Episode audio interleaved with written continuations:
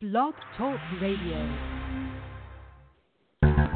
We are the heirs of that first revolution. Will a strong and united America still be a force for freedom and prosperity around the world? America has created the longest peacetime economic expansion in our history. We are the heirs of that first revolution. Good common sense and sound judgment of the American people and their essential love of justice.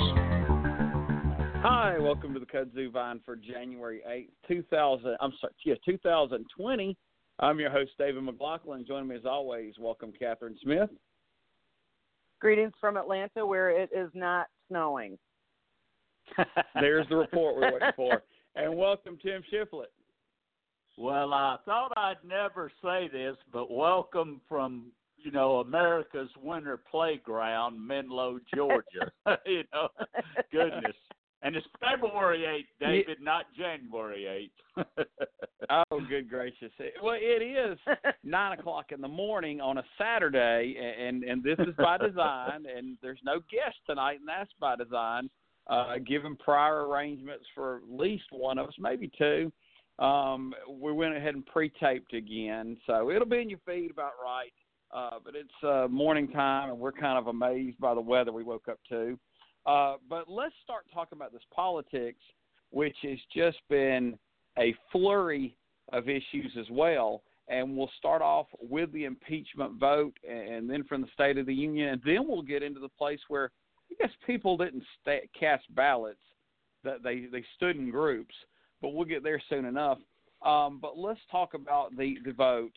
It was um, two counts, and the votes were pretty much identical. I think there was one senator that switched on one count, and every single Democrat voted to impeach Donald Trump, and one Republican, Mitt Romney, voted to impeach. So it was a bipartisan effort, no matter what Donald Trump and his uh, supporters ever say. Um, there were people across the aisle that voted to impeach him, and no one uh, voted to acquit him on the other side. Uh, Catherine, what were some of your takeaways from the impeachment uh, vote itself? Not at all surprised. A little bit surprised by uh, Senator Romney, but I knew the fix was in. We, I think we all knew the fix was going to be in. Uh, I, I give some, you know, credit to Mitt Romney for standing up for his values. I, I appreciate that.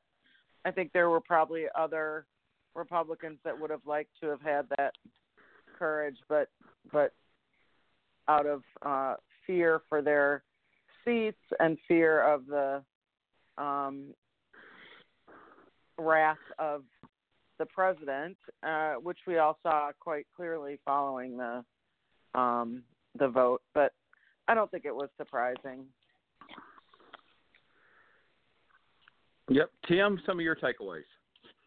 Well, Catherine was right. It was predictable as predictable could be, even though I watched it, and uh, I was uh, very impressed with uh, Senator Romney's floor speech. I think more than uh, than I was his actual vote. Uh, I guess the impeachment is is now divided into two things what actually occurred and the aftermath. And uh, we are beginning to see the aftermath as the president takes his victory lap in the form of, well, revenge, really. Uh, yeah. You know, he's he's firing people. The shackles are off of Trump now that he you know he thinks he can do anything and you know it really appears that he can because he's he's got uh no oversight that's enforceable he's got the courts he's got the senate uh gop and about the only thing still standing in his way is that the House Judiciary may subpoena John Bolton to testify and some others. I don't know if he could do any good and then the voters. Um, we're we're down to that, guys. Uh, but uh, Donald Trump's been pretty nasty, even at the national prayer breakfast. He went yeah. to, you know, basically attacking people that were in the room. So uh, that that's where we are. Yeah, there's a phrase I've heard used a lot: time and place. And Donald Trump doesn't get that phrase at all. He doesn't understand what it's something like a prayer breakfast that you just don't use that to attack people. Um, we'll get to the State of the Union, but once again, time and place. Um, when he's at one of his little campaign rallies out in some, you know, barn somewhere, or some arena, and wherever he's popular, what he says is still repugnant and, and shocking and galling, but at least it's more appropriate in those circumstances. Uh, but he just doesn't care. Uh, I don't know if it's that he doesn't know; he just doesn't care. Um, talk about Mitt Romney. I do think he, you know, he does deserve some credit, given that he's the only one. He's going to be, you know, Senator 52 or how or 53. I forgot how many they have in their caucus.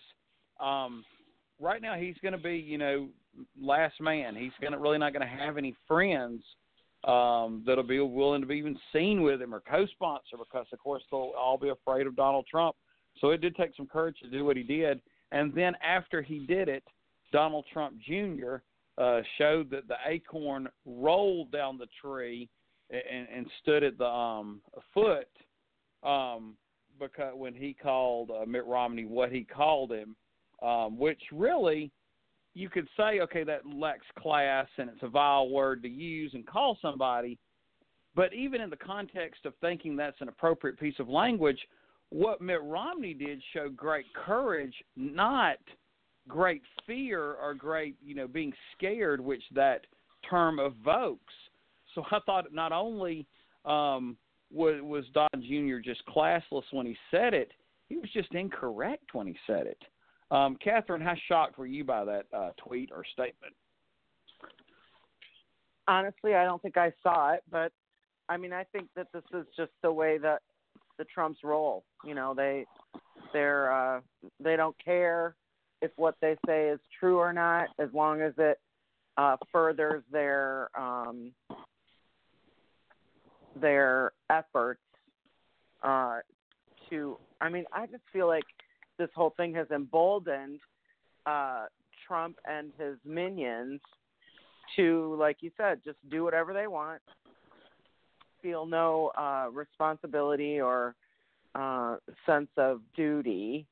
Uh, it's just uh, very disappointing to see this kind of behavior to me.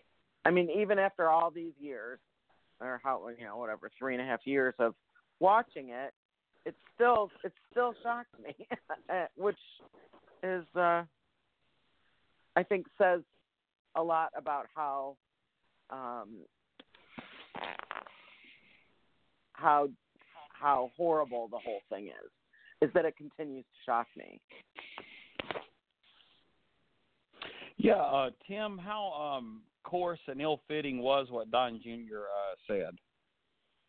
Well, in in the world of Donald Trump, it fit right in perfectly. Uh, they have uttered so many of these vile obscenities that it, it, it, it's almost as if the country has become conditioned to not even hardly notice it.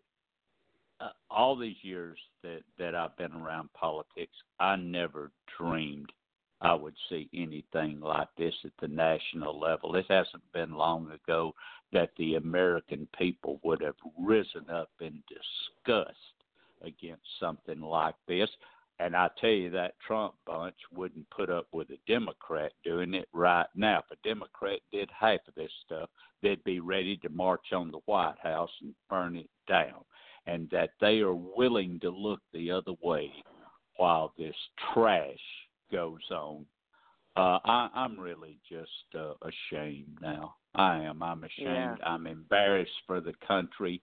I cannot believe that 46% of the voters of this country would would actually embrace something just as low as that. It's it it it's just horrible. It It, it, it is, and and we we've got to kick this bunch out. We do. We have to rise up in indignation, and we've got to just fly to the polls and throw every one of them inside out.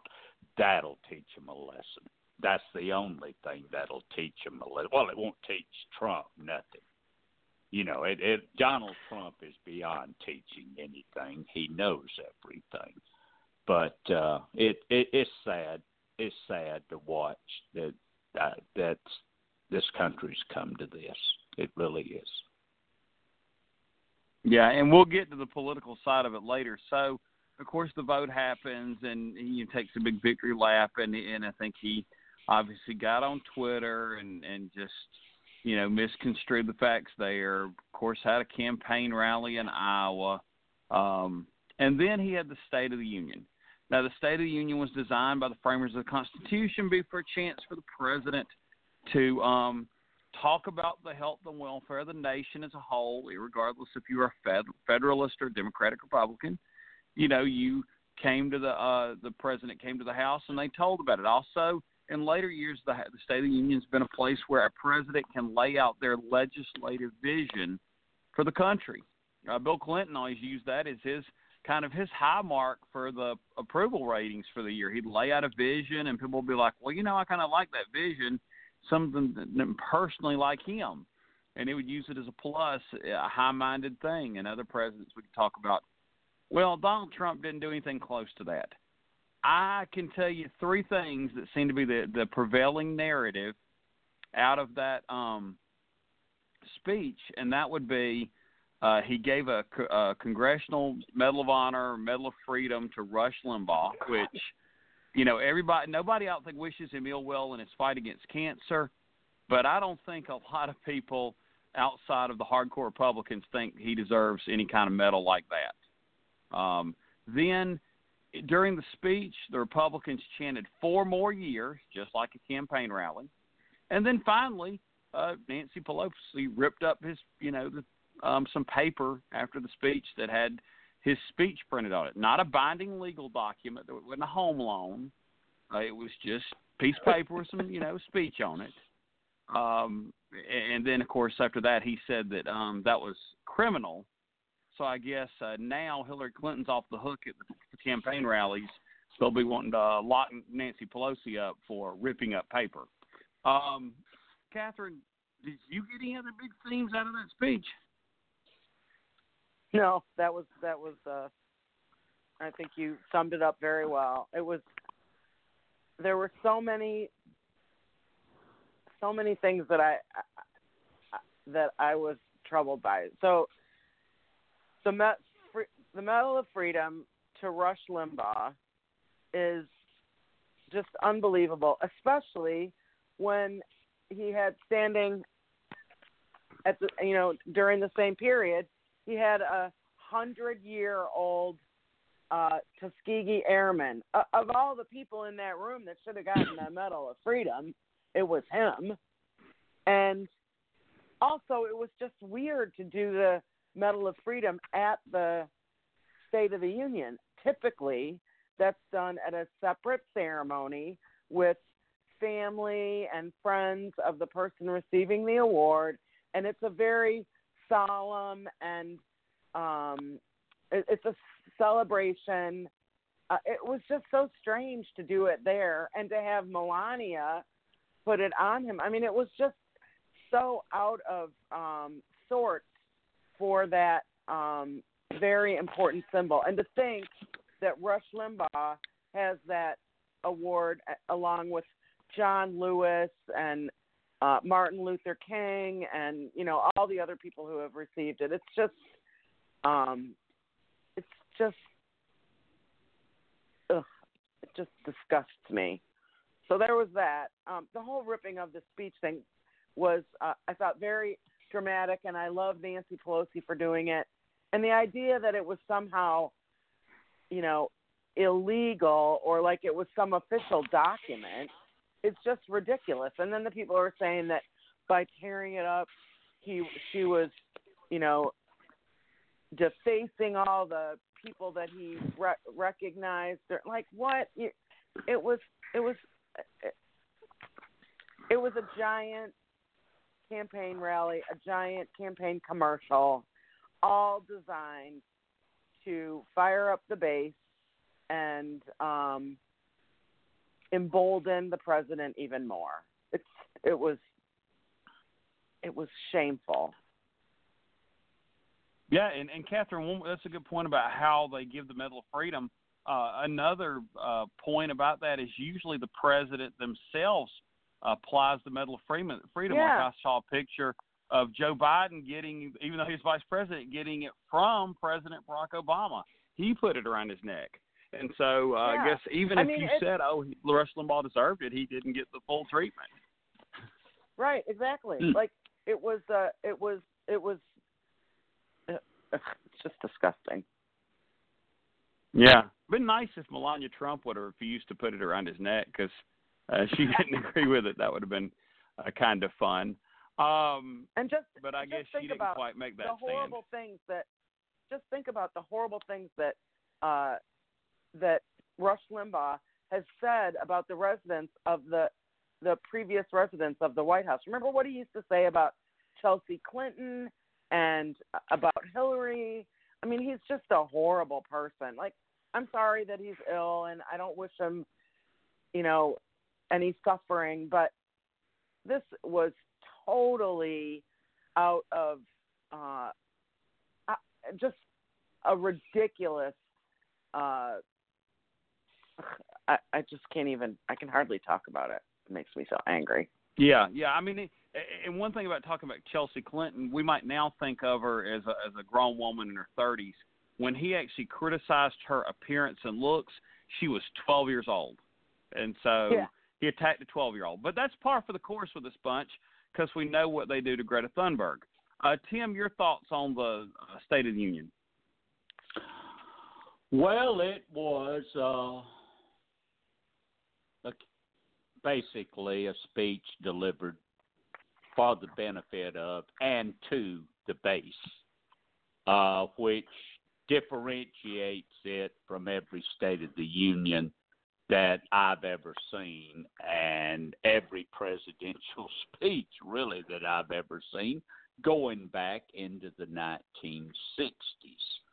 Uh, I remember when Johnson delivered that "We Shall Overcome" speech. I was just a little kid watching it with with my family, and he he talked to America. Nobody questioned who he was talking to, but Trump was talking to one side of that room the other night. The the part the the group that was hollering four more years. Did you see what he did when he first walked up there? You know they always walk up. Two copies of their speech is on the podium. He turned around. He gave one to the vice president. He gave the other one to the speaker. she extended her hand to shake it, and he just kind of looked and turned around. He, re- he, he refused to take her hand. Uh, I thought that, you know, that's that's typical right there. Uh, I'm glad she did what she did. She knows how to get in their heads. She knows how to drive them out of their minds. They they they deserve that. Uh, you know, when I was watching that speech, I was thinking what about what Michelle Obama said in the campaign four years ago. She said, "When they go low, we go high." It, you know what? I I don't agree with that at all. I'm sorry, uh, First Yeah. Lady. I don't. I I agree with what Eric Holder said. When they go low, we can kick them. And and you know what? I believe that uh, I believe Donald Trump and Husey uh, understand that. I believe they understand brute force. I I believe them that dish it out like those guys do can't take it. And you've seen that. You've seen Trump whine about oh how awful they treat me, and and and, and he, he even has that tone in that speech the other night in in that State of the Union. Uh, you know, I'm I'm this, I'm that, I've done this, I've done that. Um, uh, the other thing that struck me that y'all didn't mention, um, David, was the, just lies that he Yeah. told.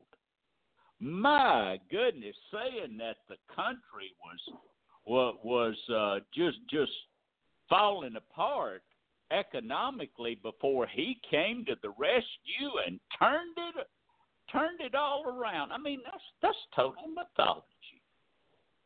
Um, but um, it, it was a tough speech for me to watch. I, I always sit through them, but it I just for a couple of minutes I actually turned it off to check on the score of a ball game when I saw him put that medal on Rush Limbaugh around Rush Limbaugh's neck. I, I thought right then, I you know what, I can't take this anymore. But you know the political side of me won out, and, and I I called back. Uh, I mean, I I turned back over to it, and it it, it was it was tough to watch, wasn't it, Catherine? Yeah. It, it was it was Yeah. hard hard to watch. Yeah, Tim. I guess the the Tims couldn't take it because Tim Ryan, not the most partisan member of the Democratic caucus, actually walked out. Um, Mm-hmm. you know, and that really shows because that's the time. You know, I think uh, I think they've come much more together and they've talked about how they have admiration for each other. But just a few cycles ago, Tim Ryan and Nancy Pelosi both wanted to vie for majority leader, um, and that shows Mhm. you that they were further apart then, and now Donald Trump's put them together where one's walking out as a protest and the other's ripping the speech up and disgust. and so um, th- th- he's really brought Democrats together. Uh, you know, something, Tim, as you were talking about all the lies, you know how all these singers, Bruce Springsteen, Ozzy Osbourne, Queen, have all told the Trump campaign to stop using my music. I think Uh-huh. Stevie Nicks ought to send out a press release. I grant you, Donald Trump, the use of one of my songs to use at any of your campaign events, and that'd be Lies, Sweet Little Lies.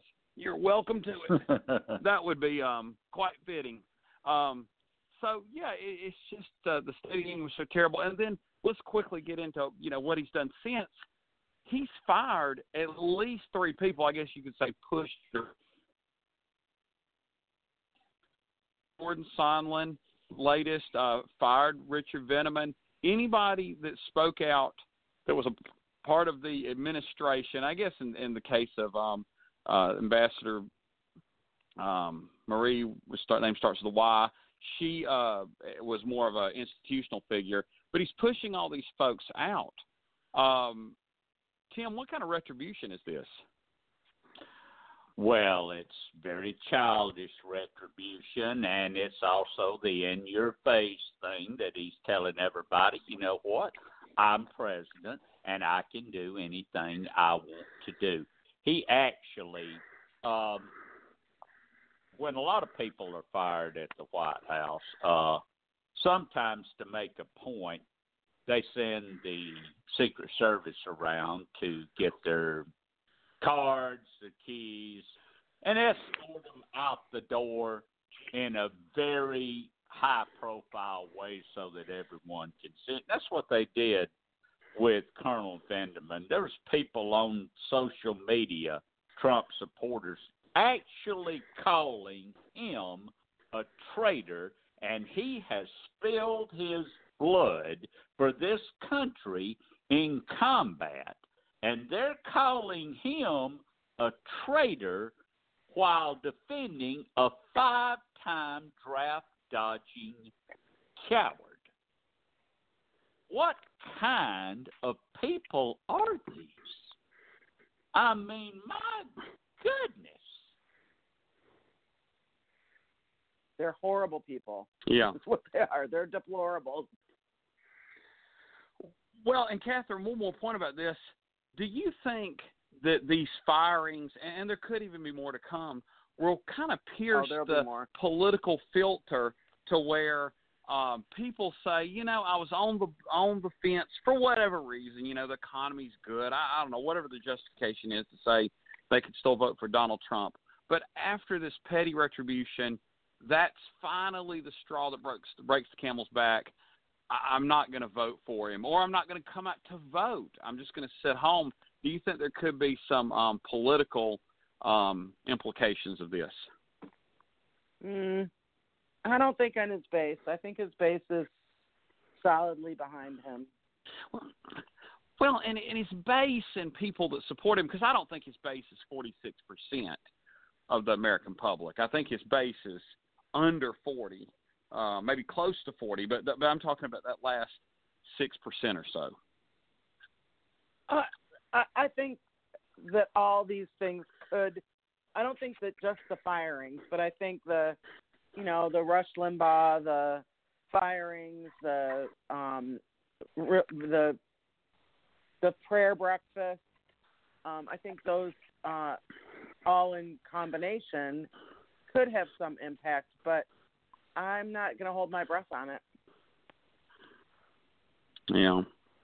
Well, let's. Uh, we're about halfway through the show. Let's get into the the p- place where people um, cast their preference. Um, as much as I know about political science, that the Iowa caucus or any caucus for that matter is not the easiest thing to understand. So we go into it with a complicated process, the Iowa caucus, and of course they've got new rules. Before the thing, they were saying, you know, there could be as many as three winners, and I guess you could put air quotes in that that come out of this. Um, well, Tim, it looked like all that came out of this was just a big giant mess. Um, let's before we get into the who finally looks like they might have won or can claim some mantle of victory. Um, what do you think is going to be the takeaway of this process that went on Monday night? Uh, it, it was a debacle. That that's what I took away. It was a total debacle. They they went to giving out all. First of all, they weren't giving out any information at all. Where on the Republican side, we were seeing that the results were published of their caucus within an hour of their caucuses convening. Um, and, and and so that's the first thing we take away is debacle. Then we get the supporters of this one or that one saying, "Wait a minute, is everything on the up and up here?" We get the uh, head of the Democratic National Committee demanding recounts, which he can't do, by the way. Uh, only the state there can do that, and they have to be asked by one of campaigns to do it. And it was, uh, it, it was just uh, the. I don't have much good to say about it, and I sat there and watched it all. And and another thing, I, I was disappointed in the turnout. They were expecting a record turnout. Well, they didn't get it. The turnout was similar to what it was four years ago, and the record turnout is still 2008.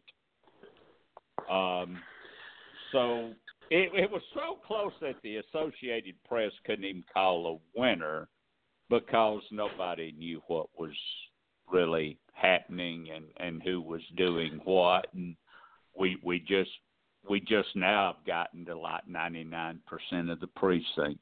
So it it it it it was not the way we wanted to start this campaign season. Guys. Exactly.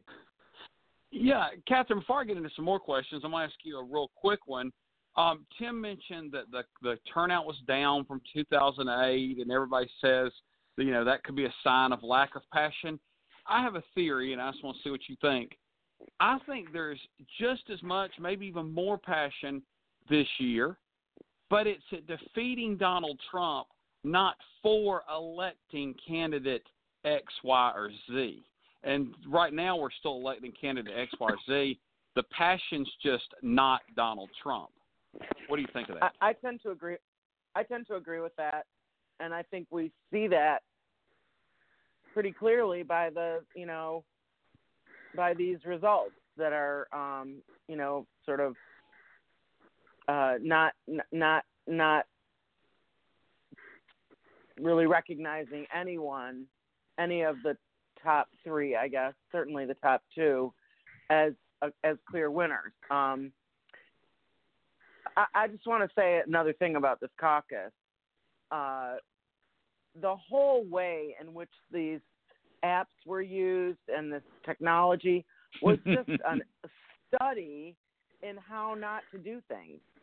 You know, this was an app that had been untested. They hadn't, you know, there was no training. There was no uh, really um, plan for how to you know, make sure that it was they the product was used properly. I mean, it was really uh, a total failure of uh, technology uh, that I mean, we we all know. You know, we were talking about it in the office the other day. Like, can you imagine like rolling out a new uh, policy or a new uh, product to use in a in a in an organization or a company without testing it? It's like it's just uh, unbelievable that they they would do that for such an important thing. And like you said, I think it's really important to recognize that we did not want to start out this way. We wanted clear, um, recognizable results that would uh, provide some momentum to to a candidate and and show uh, some weakness in other candidates.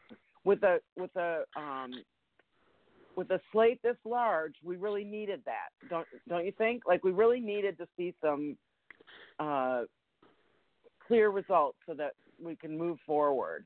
And it was it's very the whole thing was like Tim said, it was a debacle, and it was absolutely embarrassing for and not just for us, but globally. I mean, we're the ones that go to all these countries and monitor their elections, and we can't even run a caucus in a small midwestern state without a debacle. It's it's just horrifying.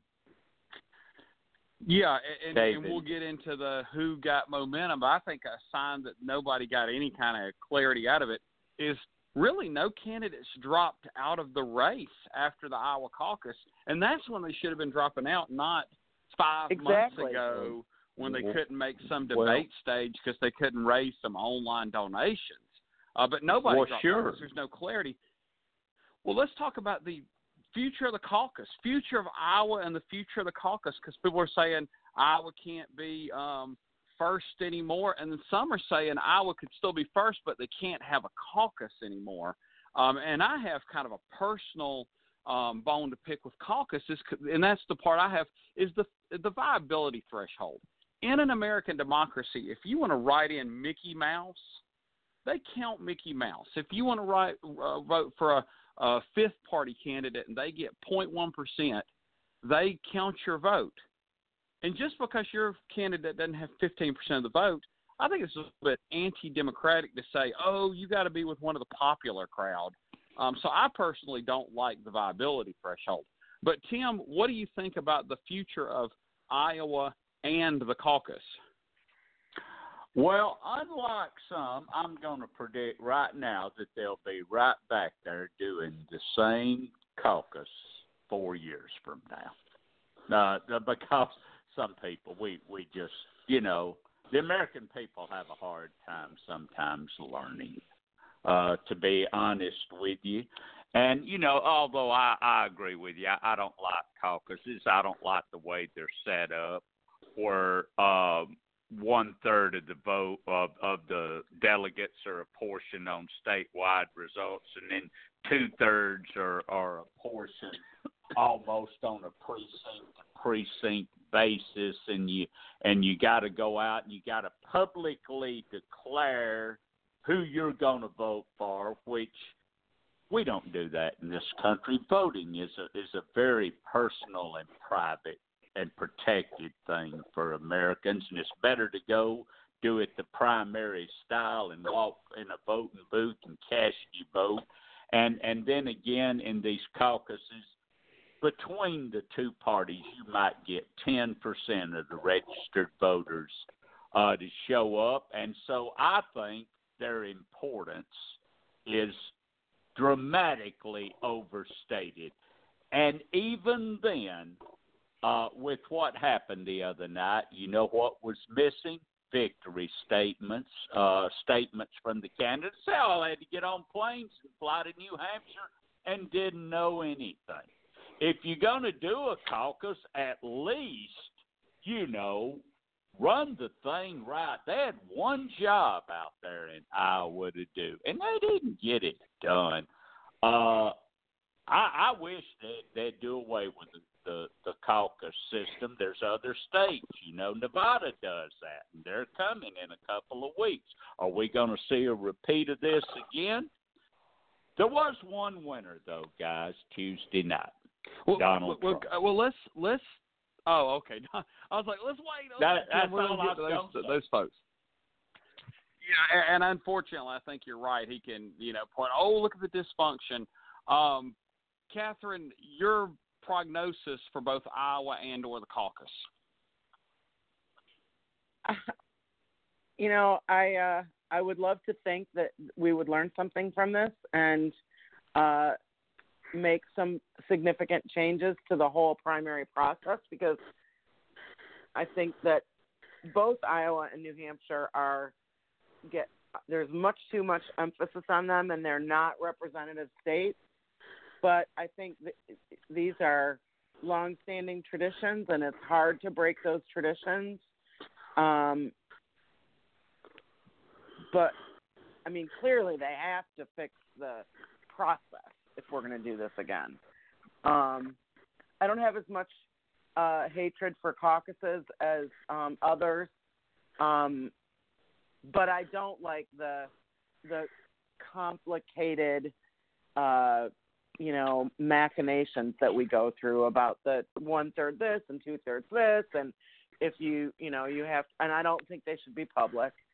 Um, but I, I agree with Tim. I think we're going to be right back here in four years. I just don't. I just don't see the will to because it's in order to change it, it's going to require a lot of attention for the next four years from the DNC. I mean, it, because it's a it's complicated to figure out how to change these things, and I just don't see that we have that there's the will of a giant volunteer organization to put the the work into making it better. As much as I love my DNC members, they all have other things that they have to do, and we're going to have elections in between, and we have, you know, other things that have to happen, and money to raise, and I just think finding the the will and the bandwidth to make those dramatic changes is just not there. Yeah, I think we'll halfway be there in four years. I think Iowa and the caucuses are going to be the next political fault, fault line. I think the Republicans 100%. The first election will be in Iowa. And I think there's a decent chance the Democrats could move. And that would be because of one, what happened Monday night. Two, you know, a chance to get a state that was this more diverse, which I'm fine with. I just don't want a big state. I don't think starting in California would be good. No ill will to California. It's just it'd be all it'd be raise money and go on TV. I do think it needs to be a smaller state. But then that's going to then push that same narrative of big city versus rural communities, and it's going to push people further away. But I do think the Republicans 100% will stay there. The question will be, will the Democrats, and then what will that look like if the party not even on the same calendar, if you will? But now let's get into these um, results. And um, he really probably did a great job getting his vote out, in particular, getting with being the second choice of the most people. And if there was a winner to the night, it was him because I think he definitely exceeded expectations, but he didn't get the proper push out of it that he would have deserved because of this mess. And that's Mayor Pete Buttigieg. Because I know I didn't expect him to finish top uh, no more no better than third and if you had made me predict the other night or other day when we came on i would have probably said fourth so i'm willing to go in hindsight and just show how wrong i was because i thought elizabeth warren joe biden and bernie sanders were all going to finish ahead of him um, tim do you think pete buttigieg is comes out of the iowa caucus the best anybody could Well, he certainly helped his campaign more than any of the others. We knew that Senator Sanders was going to have that 20 some odd percent of devoted, and I do mean devoted followers that would that would get in there and pitch for him. Uh, we figured that Biden and Warren would achieve the 15% viability threshold. Uh, I didn't know if Buttigieg would. Um, I, I guess he, he has to share the victory stage with Senator Sanders, but boy, did he help himself, as has been shown uh, by the um, polls now in further states where he is shooting up, you know, six or seven percent at, at a clip in some of these polls, and uh, it, it, it, if the momentum holds, um, yeah, he's he's he's in it for the long haul now. Um, as as uh, I, I I would think that that uh, Vice President Biden's, you know, that he he really did not have a good night. Uh, no, he had a terrible. I, I I'm afraid he may be bleeding out. Uh, he he just all but admitted last night in that debate that that New Hampshire he's going to take another hit. That that's not the thing you want to say if you're selling yourself as the person that can go beat Donald Trump and and and then he loses the very voters he's going after to a 37 year old mayor of a city of 100,000 who's never held, you know, federal elective office. It's like people have turned to a younger version of him and and and going to Mayor Buttigieg. Um, so I, I, I'm yeah, looking I think, for about the the same the same finish in, in, in the next in in the next primary. yeah, I think I think uh, Joe Biden should go ahead and never spend another second in New Hampshire. Um, I know there's not that many seconds left before they count their ballots, but um, go straight to um, South Carolina would be his best strategy, and that's what I'd advise him to do. Is just move on from New Hampshire, go to uh, South Carolina, because you have to win South Carolina. If you don't win South Carolina and you're him, you're done. And if you win mm-hmm. it, you've reset this thing. You play the next round. Um, so, so that'd be my advice there. Uh, Catherine, what is your takeaway of who you know comes out of Iowa in a better shape, worse shape, or um, why are we still playing? Well, I have to tell you the surprise of the night. I mean, the, the Buttigieg was a big surprise, but uh, Amy Klobuchar's poor performance was also a surprise. You know, she was, you know, everybody mm-hmm. was thinking that she had this great organization in Iowa and she had all the support and that you know that it's, it's you know a neighboring state and that they understood her and she did very poorly and uh I think we saw that on her face last night at the debate that she's mm-hmm. pretty desperate to because she's not going to perform well in New Hampshire and probably not in South Carolina either. So I think that was a surprise. Uh, I think uh, I, I agree with you about Biden. I think you know he's got to win strongly in South Carolina, and he's. I think he's got.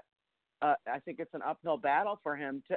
I mean, because he can't just win. He's got to, you know, blow the shutters off South Carolina, and he's got uh, Buttigieg and uh, Steyer on his, you know, right right up against him. Plus the, you know, devoted like Tim said, like Tim said, the devoted Bernie supporters. So I, I think I think um, the only saving grace right now for Biden is that I think he's got a lot of um, strong support in his donors that but he's going to start losing that very quickly.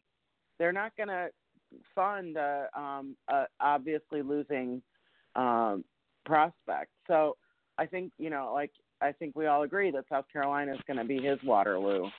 Um, Buttigieg, I think uh, I think he did very well, and I'm not. I'm. I wasn't. I was surprised that he came out on top, or you know, very close to being, you know, whatever, however you want to evaluate that. Um, but I'm not surprised that he did well. Uh, I think he's uh I mean we saw I think we saw it really well last night in the debate. He's very good on his feet. You know, he taught he he's very eloquent. He's got good ideas. Um I think he he's optimistic while being pragmatic, which is a very fine line to walk in these campaigns, but I think his um I really like his uh his sort of approach to to recognizing that we have to move forward. And I think uh Bernie and to, some extent uh Elizabeth Warren and certainly Biden are very sort of stuck in the past. I mean, we saw that last night when they were all talking about all the things they've done before. So uh, I, I think it's going to be. This is one of the most interesting elections that I've watched in my however many years of watching them. Uh, what do you think, Tim? Do you think it's interesting, different? Yeah, it, it, it's interesting, and at the same time, I'm getting a little concerned because yeah, yeah. you know seventy percent of the attendees at the Iowa caucuses had one thing on their mind uh, on those uh, entrance polls that everyone took, and that was they want to find somebody to beat Donald Trump. Now, are we doing that? I, I, I you know, I, I, I know there's a lot of supporters of Senator Sanders that watch this show, uh, listen to this show, but I I just can't picture him beating Donald Trump. I mean, I, I just I cannot picture it. I wish I could picture it, but I can't picture it happen. I keep thinking about 1972. I just I just keep having these bad visions when our party said, "Yeah, let's stick it in the man's eye. Let's stick it in the establishment's eye. Let's go out and let's get our guy that's gonna tear everything up." And they did at 2:30 in the morning. They nominated George McGovern, and we lost 49 states. And I don't think it would be that bad, but I just, I just, I just cannot picture him beating Donald Trump. I could be wrong, of course. I quite often What- am, but I can't picture that. And who does that leave us with, David? You tell me. Well, and I'll say this about 72 and 2020. Now, 72, I was alive, but I was an infant, so or a one-year-old. Um, so I will uh, have to judge history. But for my judging of history, you weren't probably going to beat Richard Nixon with Edwin Muskie, but with uh, Scoop Jackson, or or Yeah, another t- uh, rematch with Hubert Humphrey. Um, yeah, there's Sargent Shriver. there. probably nobody was going to beat Richard Nixon because nobody knew about Watergate at that time. He was still But- the more moderate Republican that had signed the EPA and proposed a health care system that was actually, you know, But- to the left of uh, what we got but, but, under but, President but, Obama. But, but we got slaughtered up and down the ballot because Oh, we nominated we- George McGovern. We got 25% of the vote in this state, and it a solid Democratic state at the time. I mean, Oh, we yeah, got and- and killed this- because this of who we nominated. and I'm not defending what they did in 72. I'm saying that this is much more critical. This is a very, very winnable election. This is almost, if we lose this snatching def- uh, victory or defeat out of the jaws of victory, I mean, we have, we we would be Didn't screwing this that? up. We would have lost it. Do what? Didn't we say that in 2016? Well, and and maybe so, and maybe, and I still like Hillary Clinton, but maybe I didn't understand how unpopular she was with enough of the American public. Um, but but I I do think that you know nom- nominating a Bernie Sanders, George McGovern's an infinitely more likable character than Bernie Sanders. I've actually met George McGovern. Met him in 2004. I mean, so it wasn't long. It was it was a little more than a handshake and hello, good to meet you. But still, I, I don't know. You know, Bernie Sanders probably going, "Eh," you know, uh, and and shook his head up at me or something. I, I mean, it's just, um, I just think Bernie Sanders is the worst possible choice of anybody in this field. And my worry is, is if the field stays too big too long, then it's Bernie versus not Bernie, like Politico published this morning. and and really Bernie Sanders at his 35 percent or whatever he polls in some states. I don't know what he finally got in Iowa. That's about his max. Now my question becomes, He let's say in South Carolina eh, first, and then we'll even move on later to Georgia, Alabama, um, North Carolina, a lot of states with large African American populations. Let's say, okay, Joe, Joe Biden's not going to win, and all that vote gets up for grab, and it becomes two candidates. Mayor Pete, who has really made very little inroads thus far with the African American community, and then in South Bend, Indiana, has faced criticism. Or Bernie Sanders, who in the past has not done well with African American voters, um, but but hadn't had the I guess shown disconnect up to this point uh, in how folks um, have portrayed this race. I mean, it's been called Mayo, um, you know, for being white and bland, uh, which I, I actually a congressman who's in the leadership actually tweeted uh, that term out today. I, I was or last yesterday. I was really surprised by that that that's still coming around and that this guy could be the front runner. Catherine, who do you see as getting the most or the largest share of the African American vote if those are the two choices? Well, I might disagree with your uh, calculation because I think the person we haven't mentioned yet is Mike Mhm. Bloomberg, that's right. and and I think he probably has a stronger African American support than maybe Bernie or Buttigieg. I- and I think you're right. been- I did I did leave him out, but I do want to stop. I want to put a pause button in. I want to tell you one thing, and then I'm going to let you carry on. He's known for two things: taxes on big gulps and stop and frisk. Now carry on. Uh, I, I think he's known for a lot more than that. He's known for bringing uh, health care to everyone in New York City. Uh, he's known for a lot, a lot of um, support of gun, uh, stopping gun violence, uh, and has put a lot of money behind that. Um, certainly, you're right. You're right about stop and frisk and big gulps, but uh, I think that I think he's also known for, while you might not agree with the things that he's done, he's known for accomplishments. And I don't think Bernie Sanders has a record of accomplishments because of his uh, strident uh, Democratic Socialist standing. He hasn't been able to carry as many bills in the Senate. He hasn't, you know, he hasn't doesn't have a list of accomplishments like Mike Bloomberg. And the other thing that I think uh, that came up in a lot of conversations I had this week, I spent a lot of time in the car this week with um, colleagues and friends, and so we had a lot of time to talk about um, all this. And I think the biggest, the thing for me that I think is the mo is among the most important qualities that we need in a candidate is a striking contrast between Donald Trump and whoever our candidate is. And I think well, I don't I'm not talking about policy, I'm talking about just contrast in personality and looks and um attitude. I don't think that there's enough contrast between Joe Biden, Bernie Sanders, and Donald Trump for there to be uh, for for the Democrat to be successful. Um, I'm not saying that they're, they're they're the same, but they have a lot of the same qualities. Bernie is very aggressive and bombastic, much like Trump, and Joe Biden is old in comparison to other candidates.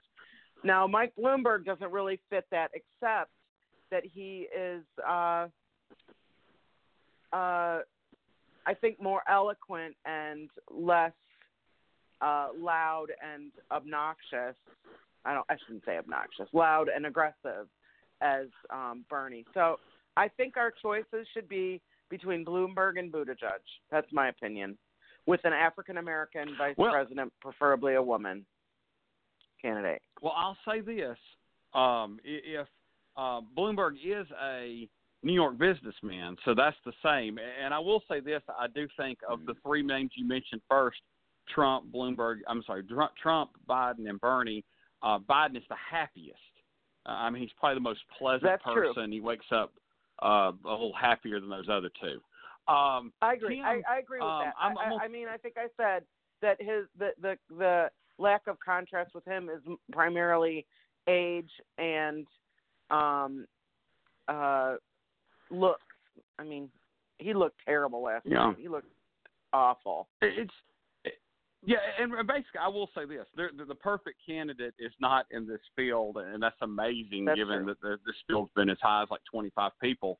Uh, maybe the perfect person doesn't exist. I guess they they walked on water in Israel 20, you know, 2,000 years ago.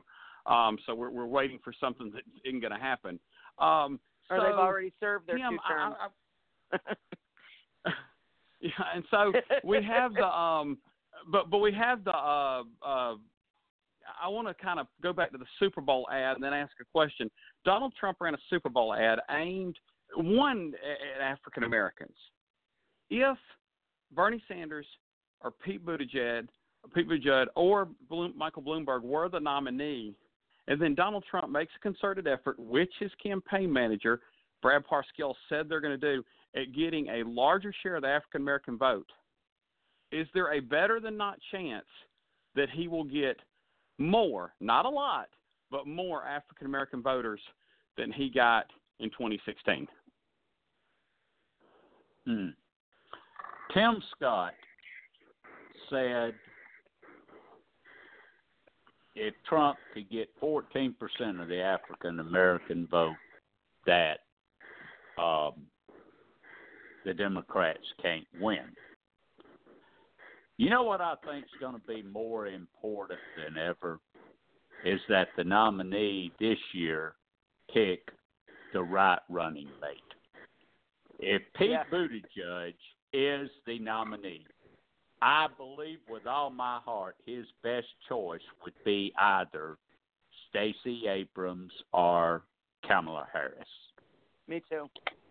Uh, I think that's I, a winning I think winning ticket. I, yeah, I think the vice presidential pick this year is going to mean so much more than it has possibly since Kennedy picked Johnson to help him win Texas. Um, I, I just think it's Sure, I going think y'all both uh, right. mean that much. That, that So- he is going to that that that any of those candidates are going to need an African American uh, r- running mate to make sure that doesn't And a happen. woman. And a because woman. I, I and a really do think too. Yeah. Well, I do, and I do think that um, uh, Donald Trump is going to go after the African American vote. I think you know increasing it to from I don't know if he got five and getting seven or eight, but that could flip some states, and, and so it, it's actually a sound political strategy. I will tell you this: if it's Pete Buttigieg, it's going to be Kamala Harris because imagine what they would brand that ticket with of a state representative and a mayor of a medium-sized city. They'd be like, "This these people have never worked on the federal stage. They're too inexperienced, and therefore, if you take a former attorney And- general of and- the largest state in America and a U.S. senator, um, that gives you the federal experience you need." You know, Um, so I'm just going to just put that out there. Da- David, I, I think one one hard thing for the Donald Trump campaign to do is talk about their opponents' lack of federal experience when they're running for president. I mean, he'd have Well- his nerve doing that. Well, well, eh, eh, But but you he know, would because he do. doesn't care. He would. That's and now, and, and he does have three and a half years as president. A crappy three and a half years, but he has three and a half years as president. And Pence was in the U.S. House of Representatives. You know, so I mean that that's Mhm. where I mean, objectively you have to looking at is it, um, it'd be Remember. John Kerry? Remember what they did to John Kerry?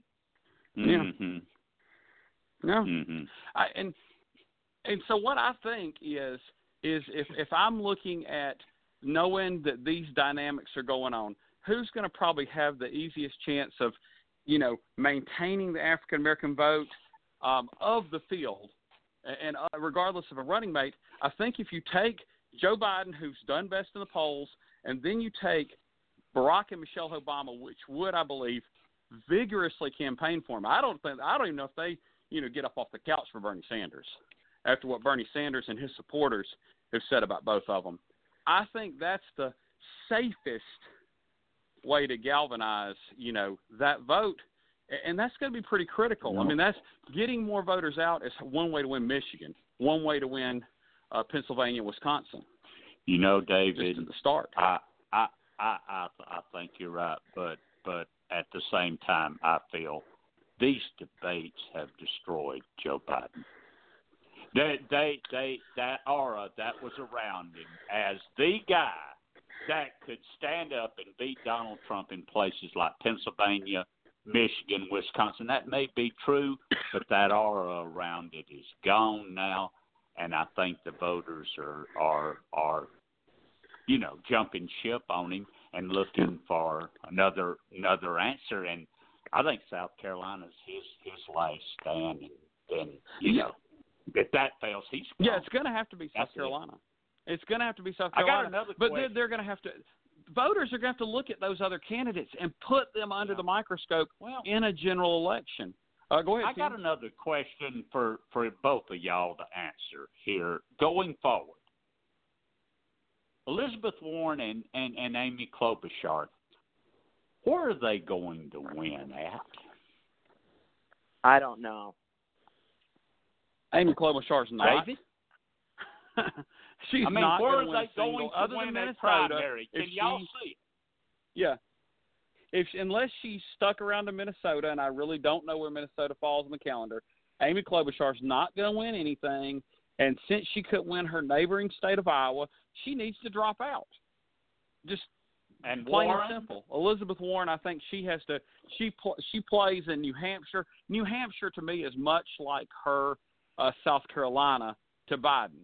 She's got to, if not Mm-hmm. win, be super super competitive um, to carry on. But of course, she needs to. You know, she needs to spend every second in New Hampshire. Catherine. Yeah, I, I'm not sure about Elizabeth Warren. I don't know, like about Nevada. I don't know how she's doing out there. If she's Not well. to operate. Not well. Not well. Yeah, then No. she's probably uh almost toast too. And and Yeah. I mean, I hate to I hate to think that we're going to end up with no women high in the just as part of the uh mix, but you know, they ha- just haven't performed. They haven't I mean, I I, I really was uh surprised by Klobuchar's performance in uh, in Iowa, and I think that was really where she needed to be strong to get some momentum going into the next states. David, she she won Yeah. that debate hands down last night. Oh, she was great. That doesn't translate into votes in New Hampshire uh, this week. Then then how is she going to get votes? Well, it, it's it's not. How many debates has she won? Everybody always Several. says. Yeah, I remember Yeah. Klobuchar was one of the best performers. She's been on every single winners and losers list as a winner. Cory Booker was on a lot of those lists, and he didn't even make it to Iowa. I don't know that anybody but the super partisans that have decided are even watching those debates.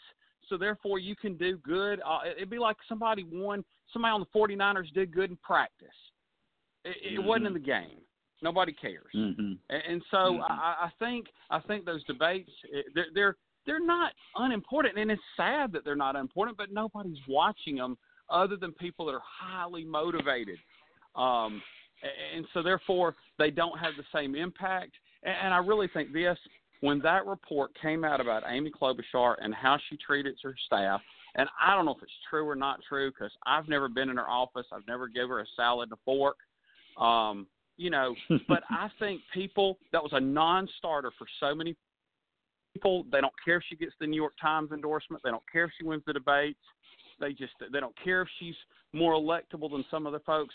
It's just because everybody's had a boss that was like that, or something. Maybe not like that, but like you know that was kind of tough. And they're like, uh, I don't want to put up with that. It's relatable, and I think that was just a Mhm. non-starter. And if it's untrue, unfair. But Mm-hmm. that's just where I I see that uh, what happened to her. Uh, Catherine, do you think that was kind of the the the beginning was the straw that broke the camel's back? I think that had a lot to do with it, but I also think that it's just a huge field, and she hasn't done anything to really stand out uh, in a positive way. You know, there was the debate where she looked like a, you know, scared chihuahua because her hair was wobbling around and she was shaking. and I mean, I- and and you know, it's unfortunate that we um evaluate people on the way that they look or the way that they carry themselves. But that's the first impression that we get of people.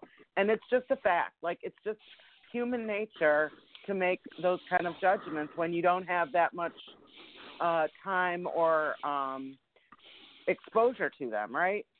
So um Right. I, I think that she just hasn't um lit up the stage. I mean, she was really good last night, but I mean, Buttigieg was good last night too. I mean, everybody was pretty good last night.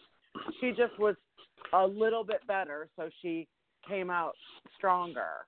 So, I, I mean, I I like her, but you know, the good news is that she'll be in the Senate, and she's a strong senator. So that's not bad. There's nothing wrong with being a senator. No, not not at all. I mean, I think Cory Booker, he has a bright political future, even if it's just in the Senate for another 20 years. There's a guy in this field that's made quite a career as a senator, Joe Biden. Even if he never was president, he was a senator that was very effective for a long time. Um, well, guys, we went a little over. I guess maybe we shouldn't plan many more on Saturday mornings. We're talkative. Uh, but until eight days from now, in which we pledge to return to our normal time slot, this has been the Kudzu Vine. Good day, Good night, y'all. Or good good day, y'all. Bye. We are the heirs of that first revolution. Will a strong and united America still be a force for freedom and prosperity around the world? America